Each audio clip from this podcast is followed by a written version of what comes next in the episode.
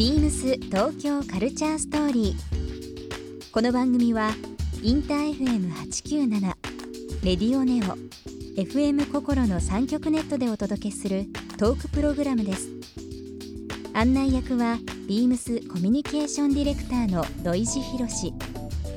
今週のゲストはモデルの小泉聡子です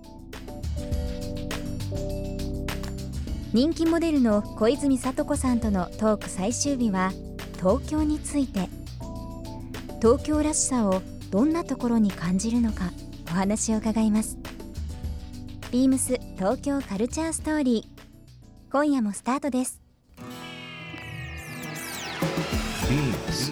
Beams.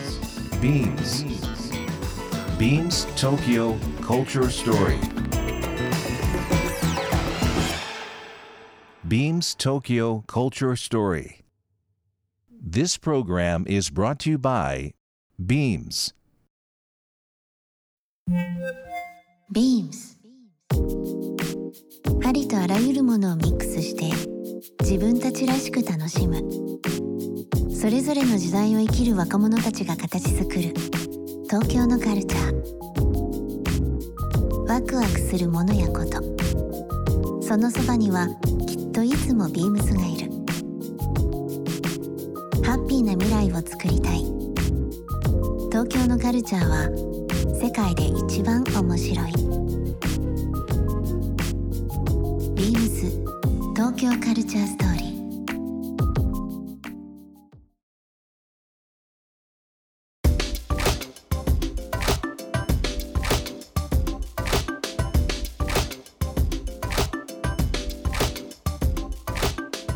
小泉さんは神奈川県生まれですよね、うんまあまあまあ、神奈川東京の距離なんで、ん。東京は昔から、うん。あの遊んだりとかね、まあ、今住んでたりだとかってあるんですけど、東京の好きな場所好きなスポット。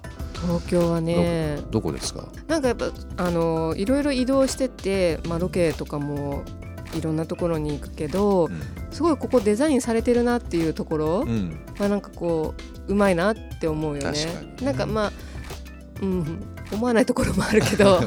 綺麗すぎるとね 綺麗すぎるとこもちょっとあれだけど、ね。なんかこう計算されてでも自然こう時間が作り上げたこの景色なんだなって思うところはすごく素敵だなって思うしそういう街づくりみたいなことをしてる人がいるんだなって最近なんかねすごい思うのね。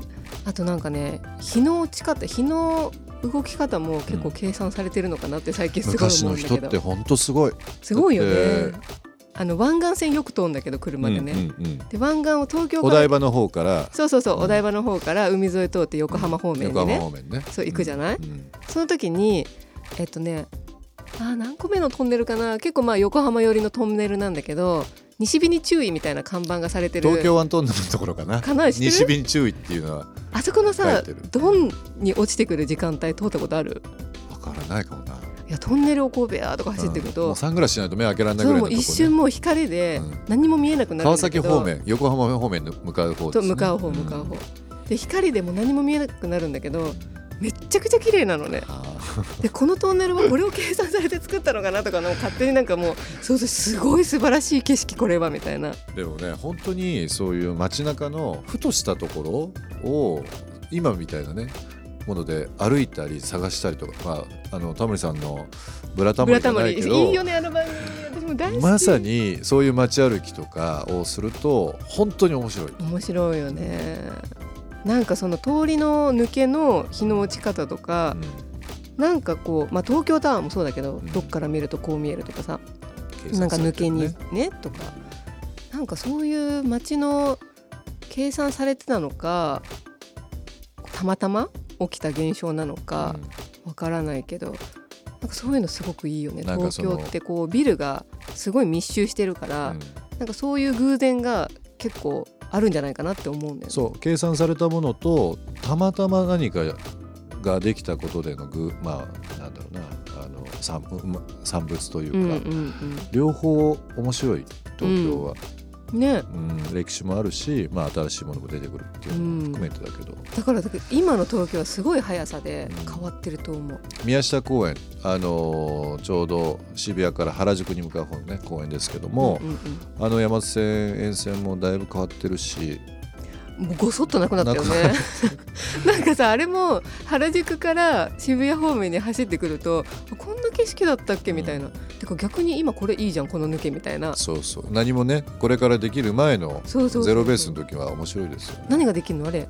あそこはあのー複合施設ができたり、まあ、中にちょっとしたまた公園ができたりだとか結構その背が高いビルがあできるんだ。ただニューヨークの話してたんだけど今のやっぱり東京の街づくりって面白くて昔みたいにそのスクラッタンビルドだけではなくてニューヨークのハイラインとかじゃないけど本当にその昔のものを生かした例えば公園作りとかん。建物を作る。宮下公園もどちらかというとニューヨークのハイラインに近いようなイメージ。あなんとなく残しつつ、あのミートパッキングのエリアとかも今ニューヨーク変わってますけど、うん昔はねその倉庫地帯そのうん。名前の通りだけど、その食肉の工場があったりだとかって、やっぱりその建物を生かしつつ、今のトレンド入ってるって、まあ、渋谷も多分おそらく大きくそれで20年に向けていろいろできたりとかするのでなるほどね。楽しみにさすがですね同時何でも知ってる。都の都の人みたいになってる。け ど本当誰っていう。ビームス東京カルチャーストーリー、えー今週のゲストは小泉聡子さんでした。1週間ありがとうございました。ありがとうござあっといういま間でしたね。ありがとうございました。すなんかあっという間だったね。あっという間でした。ちゃんと話せたかな私。大丈夫です。本当？はい。いやでも本当にねあの仕事の話モデル業の話だけじゃなくてすごく個人的な話もいろいろしてもらえたので、うん、なんかまあ目の前にいるのが同時だからねなんて言ったって。なんかこう仕事っていうかねなんか普通に喋っちゃったからちょっとどうかなとか思うんだけど今日ね金曜日22日でもう本当クリスマス近いですけど、はい。まあ年末にかけて年始も含みですけどあの何か告知とかあれば教えてもらってもいいですか？そうですね。あのそのドマーニも今カバーとしてやらせていただいてるんですけれども、年末はいつもはね1日発売なんですけど年末は今月27に発売するので。12月の27日。はい。そうですねはい2楽しみにしてますので。でなので。ぜひ皆さん、えーご覧になっていただければなと思います、では最後に1曲聴きながらお別れとなります、えー今日選んだ曲ですけども Soil and Pimp Sessions by Your Side ビームス東京カルチャーストーリー。番組では皆様からのメッセージをお待ちしています。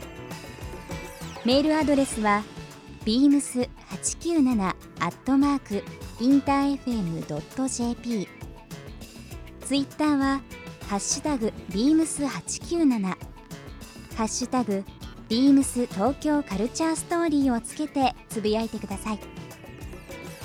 またもう一度お聞きになりたい方はラジコラジオクラウドでチェックできます。